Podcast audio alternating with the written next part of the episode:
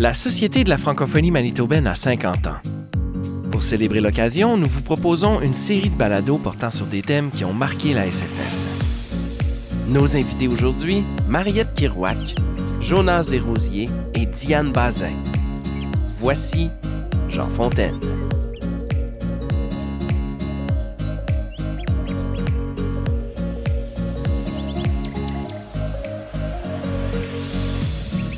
La francophonie manitobaine doit son développement à des mouvements migratoires qui se sont amorcés dans la deuxième moitié du 19e siècle.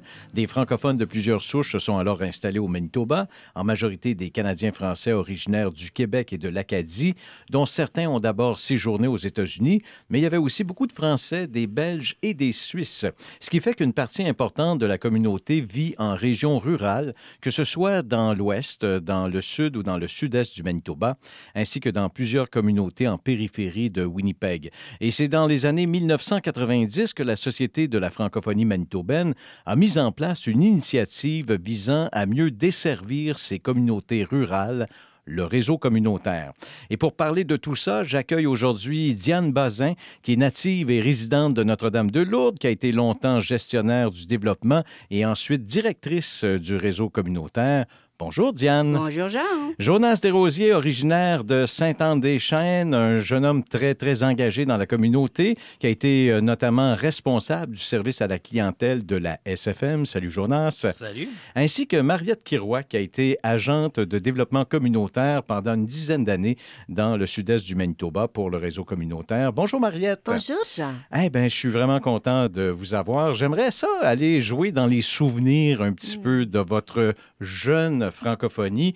Euh, en commençant avec euh, Mariette, quand tu étais une toute petite fille, est-ce que Mariette Kiroak était une francophone? Bien, oui, parce que moi, mes parents, c'était très, très francophones. Euh, venant de la génération où on cachait nos livres, c'était la grosse histoire qu'ils nous contaient. Puis tu voyais qu'ils le contaient, là, pas juste du cœur, mais avec un cœur blessé. Que ça avait été pour eux là, un, si je peux me permettre, un traumatisme mm-hmm. dans leur culture. Et ils avaient tellement peur, tellement peur que ça revienne, que des fois, c'était étouffant de vivre à l'intérieur de, de leur peur. Tu sais, genre, t'as pas le droit de parler anglais, puis on regardera pas la télévision en anglais. Alors, il y avait, c'était pas dans le sens de renforcer, mais c'était dans le sens de la peur, d'éloigner. Alors, tu grandis avec ça, puis on était même, je dis ça en blague, mais c'était vrai. on était même, là, tu vas, tu vas marier un catholique francophone, là, hein? On était à la broquerie? Oui, oui, dans le oui. beau village de la Broquerie, qui était, euh, qui est encore très, très francophone, on va se le dire, mais qui l'était à 100% ou presque oh, dans le temps. plus, si tu crois, il y a des choses qui se passent dans ma communauté, que si mes parents avaient, avaient su ça, il y aurait eu encore plus peur. Mais, tu sais, dans le sens, je, j'ai appelé euh, récemment, j'appelle ma municipalité pour avoir de l'information au sujet de, de, quelque chose, quelque chose. Mm-hmm. Et puis, euh, euh, j'appelle, puis je dis, oui, est-ce que je peux parler? Ah, puis on dit, I'm sorry, can you speak English? Puis je dis, mm. ah! Chez nous! Mais là, ça rempire. Puis là, j'ai yes. Je dis, could you have someone call me back? Puis elle dit, yes, what's your name? Ben déjà, what's my name? Tu devrais me connaître. De un. De deux. De deux, j'ai dit, it's Mariette. Puis là, elle dit, Mariette who? Ben voyons donc! Are you kidding? Ça, c'est comme strike two. Strike three! strike three, c'est quand j'ai dit Mariette Kirouac, puis elle dit Could you spell that for me? Oh mon We're Dieu! Done. We're done!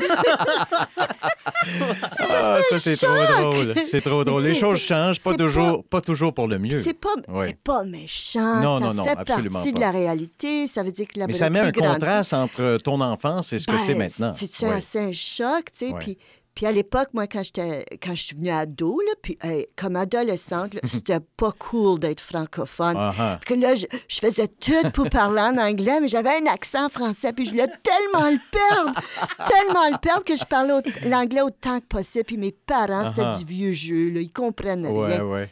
Et là, ben des quintillions d'années plus tard, me voici, puis je fais exprès, quand je parle anglais, d'avoir un very sexy accent, mais tu sais, je fais exprès. Avec du vin rouge, c'est plus facile, mais Ouais. sans ça... J'ai envie de demander à Diane exactement la même question. Toi, quand, quand tu étais jeune, est-ce que c'était un peu le, le- le même patron? Oui et non, dans le sens que oui, mes premiers mots, c'était en français. J'ai parlé Oui. en français jusqu'à temps que j'ai commencé l'école. L'école, j'ai commencé à Treehorn, puis en- c'est en anglais. Donc, euh, la nouvelle re- euh, règle à la maison, c'était Diane, elle, parle, elle répond en anglais aux questions que ses parents lui demandent en français. Donc, j'ai vécu un drôle de, de ado, on peut dire. Oui. Euh, mais euh, au bout de ligne, j'avais toujours ma grand-mère pas loin de chez nous qui disait toujours parle en français. Oui. C'est Quand on jouait, il fallait parler Uh-huh. en français. Quand on se parlait, il fallait parler en français. Jonas Desrosiers, Sainte-Anne, est-ce que ça se passait en français chez toi? Ah oui, mais la petite enfance, tout se passait en français. On allait à, à la messe en français, à l'école en français. On a fait partie du, euh, des mini francophones. Tout, tout était en français.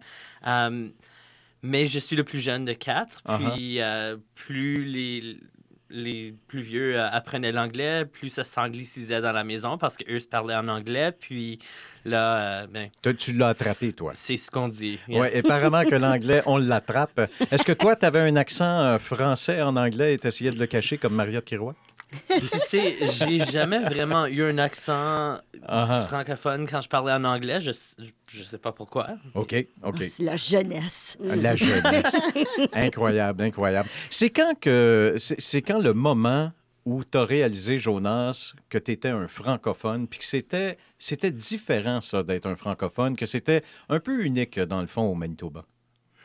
Wow, quelle question. Ah, je vais dire qu'à l'âge de 12 ans, je m'étais joint à, à les cadets de la marine, qui était une, une activité qui se passait euh, dans ma communauté. Oui. Et euh, tout se déroulait en anglais, même si la majorité des, des participants étaient des francophones de mon école. Mhm. Euh, alors, j'avais trouvé que ça, c'était tellement étrange. Pourquoi est-ce qu'on ne parle pas en français entre nous? Qu'est-ce qu'est-ce qui se passe? Et c'est là où est-ce que j'ai pu vraiment apprendre que c'est pas normal que nos vies soient en français au Manitoba. Ouais. Um, ça devrait l'être, mais ce ne l'est pas. Et, et des fois, si on veut faire des choses, il faut les faire en anglais. Diane Bazin, être francophone à Notre-Dame-de-Lourdes, quand tu étais jeune, tu parlais de ton adolescence. Est-ce que, est que ça représentait des défis particuliers? Est-ce que ça faisait en sorte que, je sais pas, il y a des activités auxquelles tu pouvais pas participer ou euh, comment tu vois ça? Non, non, je, je peux pas vraiment euh, me souvenir. Je, je m'en souviens du moment où ce que j'ai dit Ah, francophone, c'est cool. Puis ça, c'était à ma neuvième année. On est allé à une danse d'école Uh-huh. après le curling. C'était les Louis Boys qui jouaient. Oh! La musique complètement en français. Puis Oui. c'était la première fois que ça m'a éveillé que ça, c'est ma musique. Ça, c'est ma langue puis ma culture. C'est, euh, ça a pris ce moment, ce moment aha-là. Et, et en plus, les Louis Boys qui jouent encore. Oui. C'est incroyable quand on y Oh, pense. hein? incroyable, Ouais, hein? ouais, ouais. Et Mariette Kirouac, ton moment han han, c'était quand, toi? En as-tu un? Oui, oui, définitivement. Je pense que c'était beaucoup, beaucoup plus tard dans ma vie, il y a environ 45 minutes. Non. Quand je suis arrivée ici. non, c'était, euh, c'était plus tard dans ma vie. C'est Uh-huh. une fois que j'avais des enfants que j'ai compris l'importance. Mais même après que mes enfants avaient grandi, j'ai réalisé que c'était pas une question de ma langue, mais c'était une question de ma culture. J'étais plus fière de ma culture avant d'être fière de ma langue. Mhm. Ouais. Peux-tu comprendre? Oui, oui, oui. Peut-être parce qu'en voyageant, Oui. En allant ailleurs, puis t'es, oh, t'es, oh, I'm French Canadian. Ah oui, tu parles français. Ben, Oui! Uh-huh. Alors, c'est là que je réalisais, puis on se fait dire aussi, ah, vous autres, les francophones, vous me prenez un foulard, puis pouf, vous êtes tout habillés. Alors, il y avait des choses que je voyais que je me disais, je suis fière, je suis fière d'être francophone. Parlons un petit peu de la SFM, qui était la Société franco-manitobaine. Euh, Diane, si je te demandais quand est-ce que tu as eu connaissance que ça existait, cet organisme-là? Oh, pas longtemps avant qu'ils m'ont embauché. oui, oui. Ça, c'était en quelle année, ton Euh, embauche? ben, mon embauche était en 93. OK. Euh, c'est ça. La SFM a fait des rencontres euh, publiques où ce qu'ils ont identifié le besoin Mhm. d'un appui euh, communautaire de chez eux. Et, euh, et j'ai été assez chanceuse. J'ai eu des gens de ma communauté qui m'ont dit Diane, il faut absolument que tu postules pour le poste. Puis je me disais OK, OK. Mais tu dis que tu connaissais pas tellement ça, la SFM, parce que quoi, ça se rendait pas jusque dans les communautés rurales? Je pense pas. Dans mon cas, ma réalité, c'était, tu sais, jeune à l'école et puis euh, on est dans les sports, on est dans le côté art, culture, tout, mais pas. euh, ma langue, c'était. On se faisait. Tout se faisait en français, Oui. quasi, mais la SFM comme telle, ça, c'était loin en ville et Ah oui. je ne connaissais pas vraiment euh, la SFM. D'accord. Mariette Kirouac, c'est la même réaction. Ah hein? oui, je, Ouais. je t'écoute parler parce que chez nous, la SFM, c'était comme Wow, tu lisais à propos de ça dans le journal, tu n'entendais parler à la radio. mais C'était-tu un peu avait- comme l'élite de Saint-Boniface? Ouais, c'était comme on Ouais. savait qu'il y avait des, des re- la revendication, puis il y avait des grosses choses qui se passaient, puis ça, c'était comme le gros monde. Oui. Ils te parleraient pas, te- ça n'a pas à faire avec toi, les petits, les petits, les petits sais, Ça, c'est la grosse gomme, là, tu sais. Mhm. Ouais. C'était les gens qui ont réussi, là, tu sais. Puis là, ils allaient plus loin pour nous. Et on se sentait pas impliqué au- dans, le, dans, dans le monde rural euh, C'était de pour cette nous, façon-là. c'était pas avec nous. OK. C'est comme ça qu'on se sentait. D'accord, d'accord. Jonas Desrosiers, évidemment, tu es beaucoup plus jeune, mais toi, c'est quand que tu as eu connaissance que ça existait, la SFM? C'est drôle, c'est la même réponse que Diane. C'est peu avant qu'on m'embauche pour un poste. Euh, justement, c'est Mariette qui m'avait embauché pour euh, être animateur du camp Tekitwe, euh, qui est un camp qui passait une semaine dans différentes communautés au rural au Manitoba. Alors, j'ai vraiment pu connaître euh, la SFM. Je me souviens de rentrer dans le bureau pour signer mon contrat dans la maison franco-manitobaine. Holy smoke, c'était comme l'élite de l'élite. Puis moi qui venais de, de Sainte-Anne, T'étais intimidé? J'étais très intimidé. Ah oui, hein, c'est très Mais intéressant, J'ai signé mon contrat, puis j'ai fait la job. J'ai adoré le poste. Et Mhm. euh, euh, c'est un des éléments qui a vraiment solidifié mon amour pour la culture franco-manitobaine. Alors, si on se rapporte euh, maintenant dans les années 90, on sent peut-être justement ça, qu'il y a un éloignement du rural, Diane Bazin, et c'est un peu ça qui est à, à l'origine de la naissance du réseau communautaire? C'était un des gros besoins, c'est que la communauté avait identifié. Mais par avant, puis je dis par avant, des années avant, Oui. euh, la SFM avait tenté de répondre un peu aux besoins, mais ça avait été fait avec des gens plutôt de la ville qui venaient se parachuter au rural. Hmm. Et ça a été un des plus gros défis, je dirais, dans les premières cinq ans du réseau communautaire. Oui. C'était, on disait pas qu'on venait de la SFM. Ça, c'est un secret. Voyons donc. Oui, à parce ce que- point-là. hein? oui, oui, Alors, on surtout faisait des certaines- réunions, mais on disait pas SFM, on disait réseau Le communautaire. réseau communautaire Ouais. ici pour euh, identifier vos besoins et vous aider à les avancer. On ne disait pas qu'on était en arrière, c'était la SFM qui était le moteur qui nous appuyait, qui nous poussait. Wow. Et puis, Maria, toi, tu es arrivée un peu plus tard, euh, fin des années 90. Euh, c'est Diane, j'imagine, qui t'a embauché. Mm-hmm. Oui, Oui. oui, Est-ce que, est que encore là, quand toi, tu es arrivé, est-ce qu'on avait ce même sentiment dans, Oui. dans ton coin, dans le sud-est du Manitoba? Oui, la SFM, les gens euh, réagissaient pas à bras ouverts. OK. Tu sais, c'était comme, bon, eux autres, qu'est-ce qu'ils font? Ils font tout ça en ville, ils viennent chez nous? Non. Sais-tu qu'est-ce qu'ils font? Non. Da. Puis je- moi, j'avais l'impression parfois que la SFM se cachait derrière le réseau communautaire pour envoyer le réseau communautaire en avant. Oui. Vas-y, ils vous aiment, là, vous autres, vous êtes plus... euh, Je pense parce que l'expression euh, bottom, euh, top-down Oui.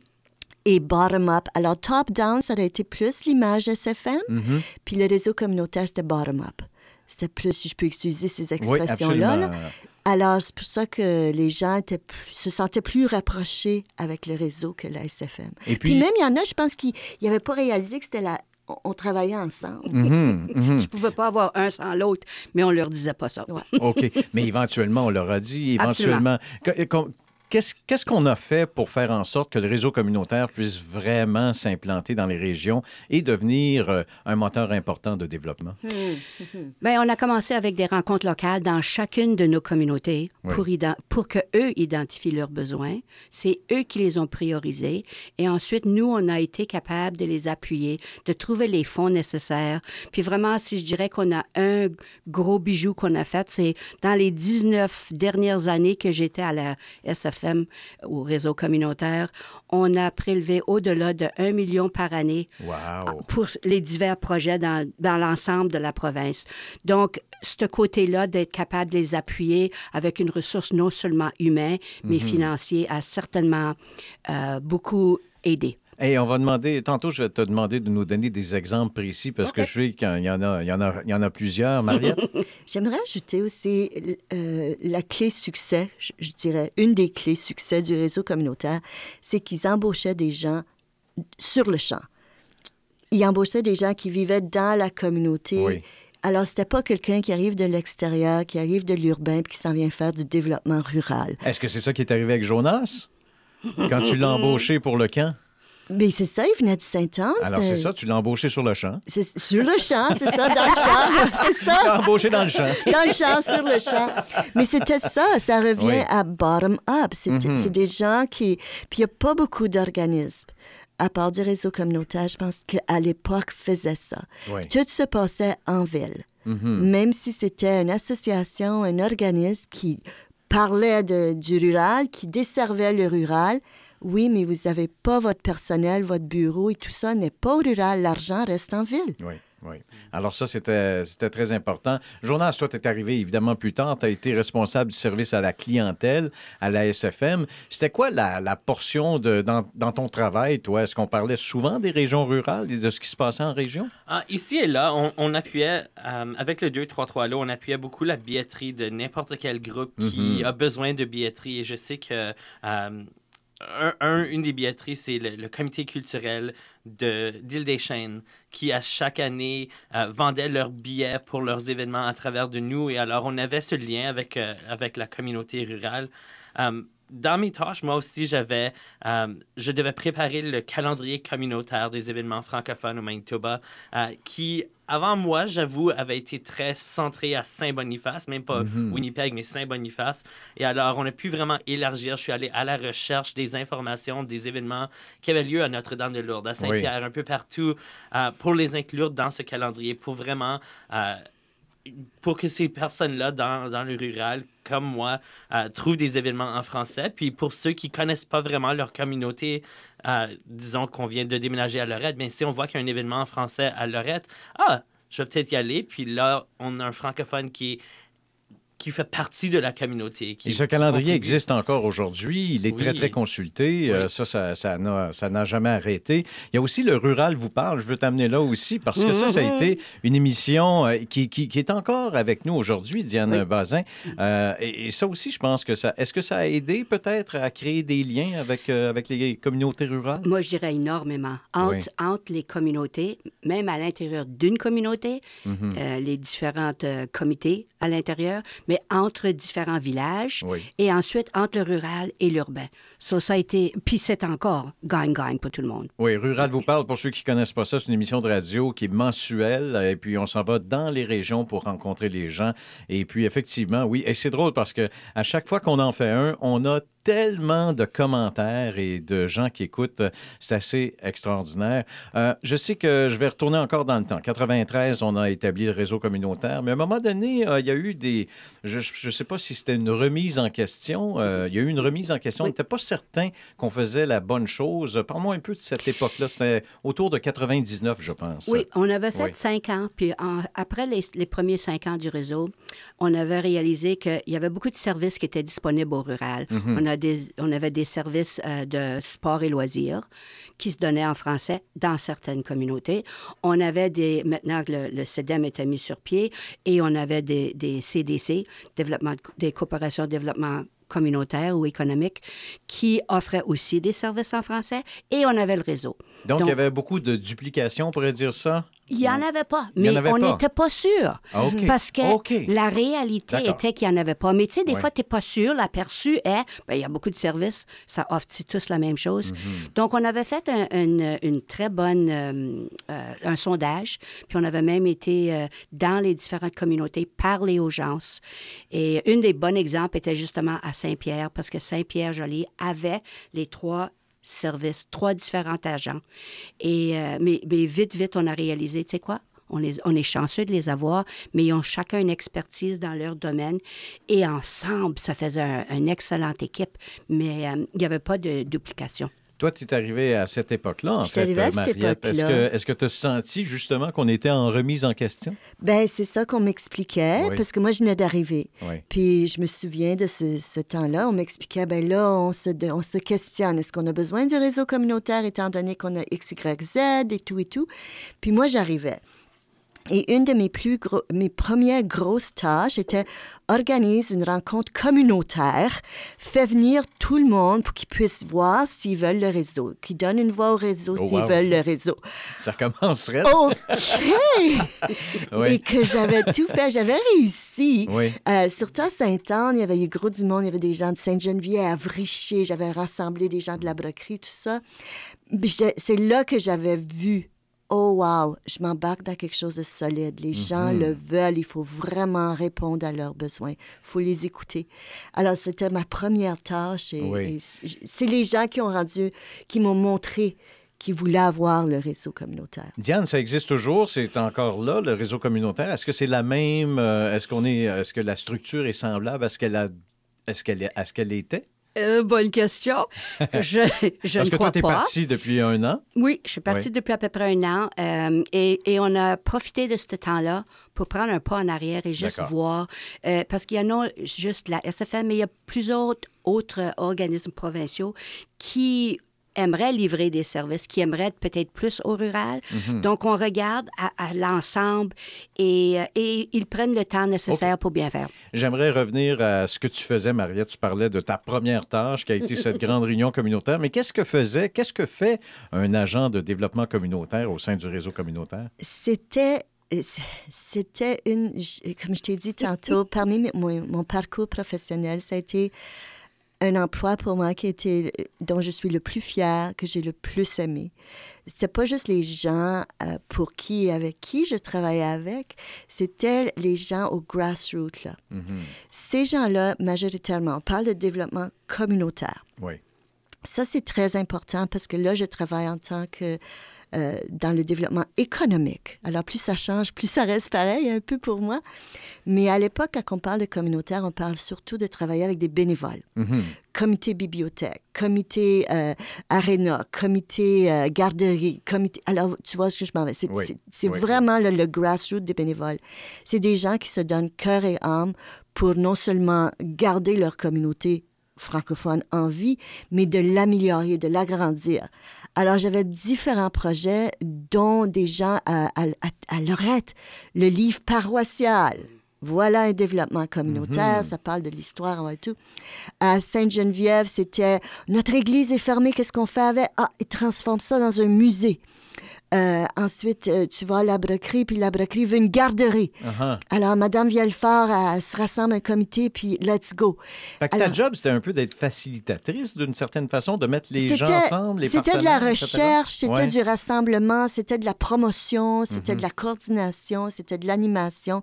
Ce que j'aimais, tu tu changeais de gants. Tu changeais tes gants. Des gants d'hiver, des gants d'été, des avec des doigts, des gants sans doigts.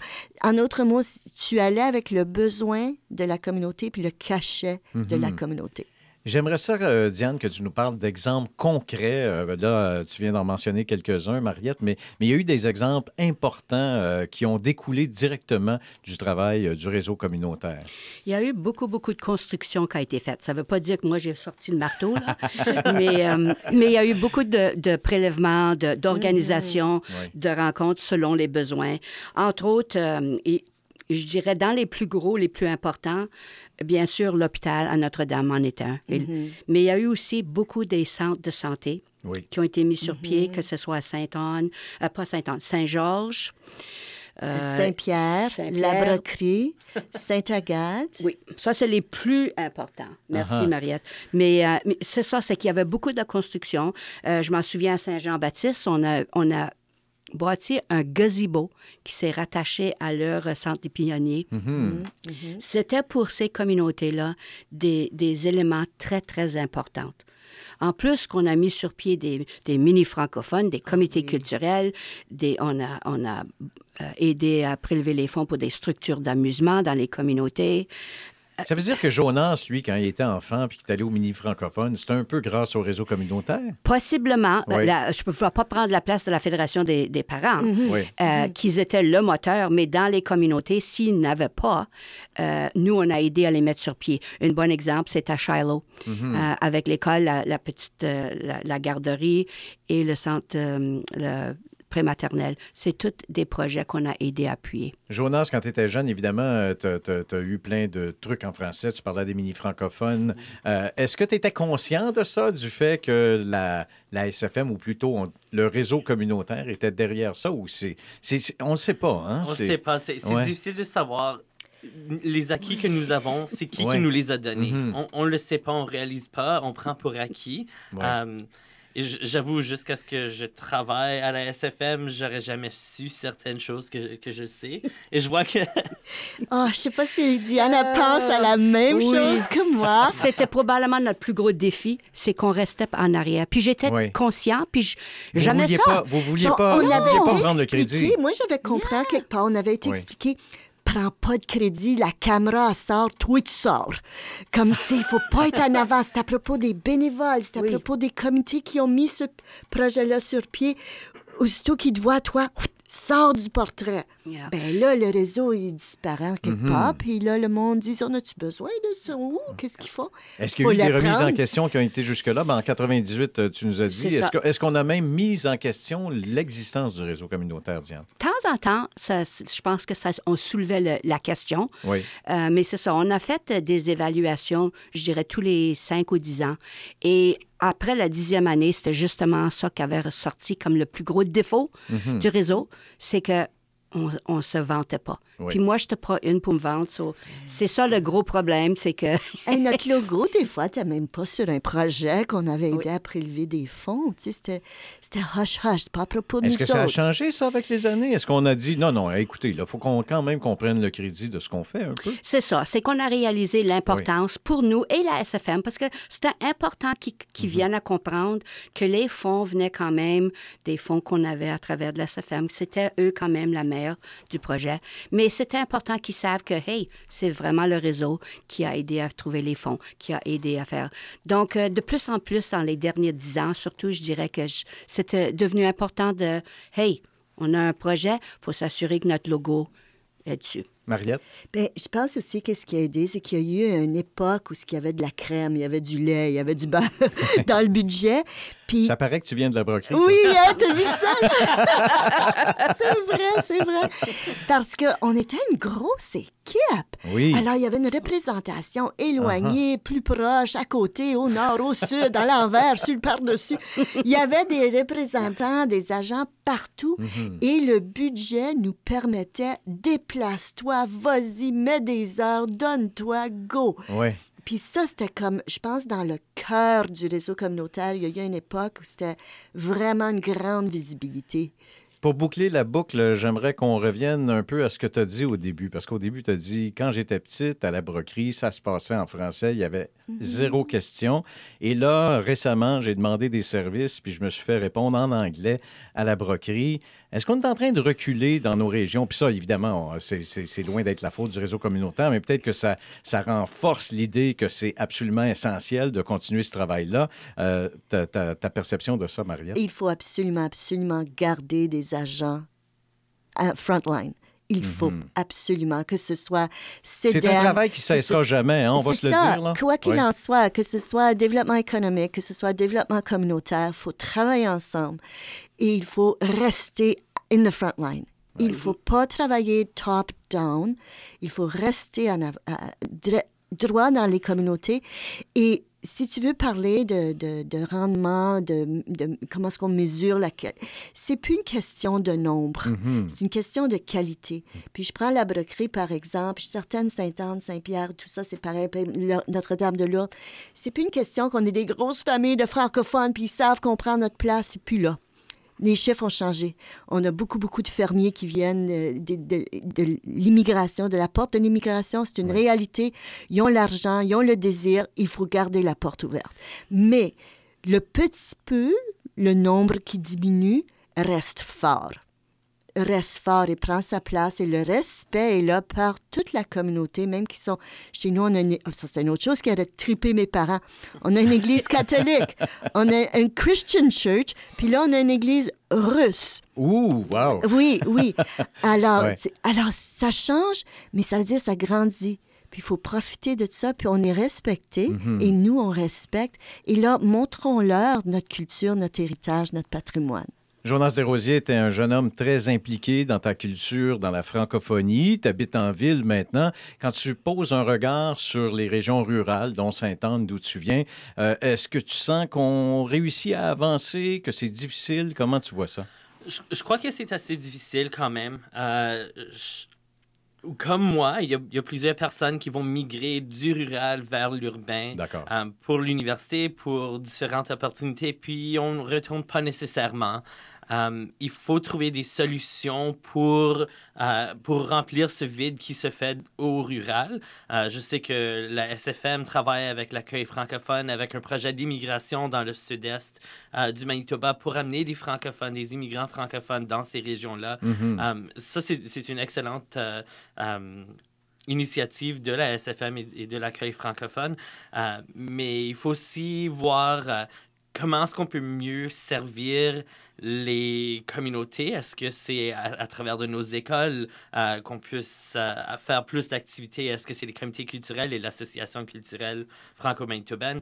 Euh, il faut voir comment tous les équipes, tous les différents organismes francophones au Manitoba peuvent servir le rural. Euh, vous avez mentionné tantôt qu'Envol a, a en partenariat avec le réseau communautaire Oui. Le Rural vous parle, euh, qui est une excellente euh, chose. Il faut que les organismes provinciaux se souviennent qu'ils sont provinciaux et qu'ils sortent un peu des fois de, de la ville. Ouais, c'est très important ce que tu viens de dire, Diane. Tu es d'accord avec ça? hein? Il ne Oui, faut pas oui. oublier qu'on est manitobain, on n'est pas juste winnipégois. Oui, c'est ça. Puis, tu sais, il y a une grosse bebête qui demeure toujours, puis qui menace toujours nos petites communautés, puis ça, c'est l'assimilation. Euh, quand le réseau communautaire a, a commencé, on avait une trentaine de communautés francophones, pures francophones, je dirais presque, et on a perdu au moins 4-5. Oui. Et il y en a d'autres qui sont toujours, toujours menacés. Donc, c'est vraiment, vraiment important qu'on puisse les appuyer davantage. Diane, l'avenir du réseau communautaire, c'est, ce serait quoi selon toi? C'est de continuer, puis de, de travailler dans les tranchées, puis euh, de ne pas lâcher jamais. Absolument. Ouais. Et- et- nos bénévoles, comme on dit, on travaille vraiment Ouais. avec des groupes communautaires et c'est des bénévoles. Ils n'ont pas nécessairement l'expérience ou le temps. On a encore besoin de cette euh, ressource humaine qui puisse les aider. Ben écoutez, euh, on espère en tout cas que ça va continuer à aller dans le bon sens et puis on sent qu'avec des gens euh, comme vous, des gens impliqués, euh, des gens qui y tiennent, euh, que tout est possible. Euh, je vous remercie beaucoup pour cet entretien. Merci beaucoup, Jonas Desrosiers. Merci. Et puis merci à Mariette Kirouac. Merci pour ce beau flashback. Hey, C'était tellement le fun. Et puis merci infiniment, Diane Bazin. Ah, c'est un plaisir, puis merci parce que ça me donne la chance de rencontrer ma petite famille. Ah, Une petite partie de ma famille. Merci à vous trois.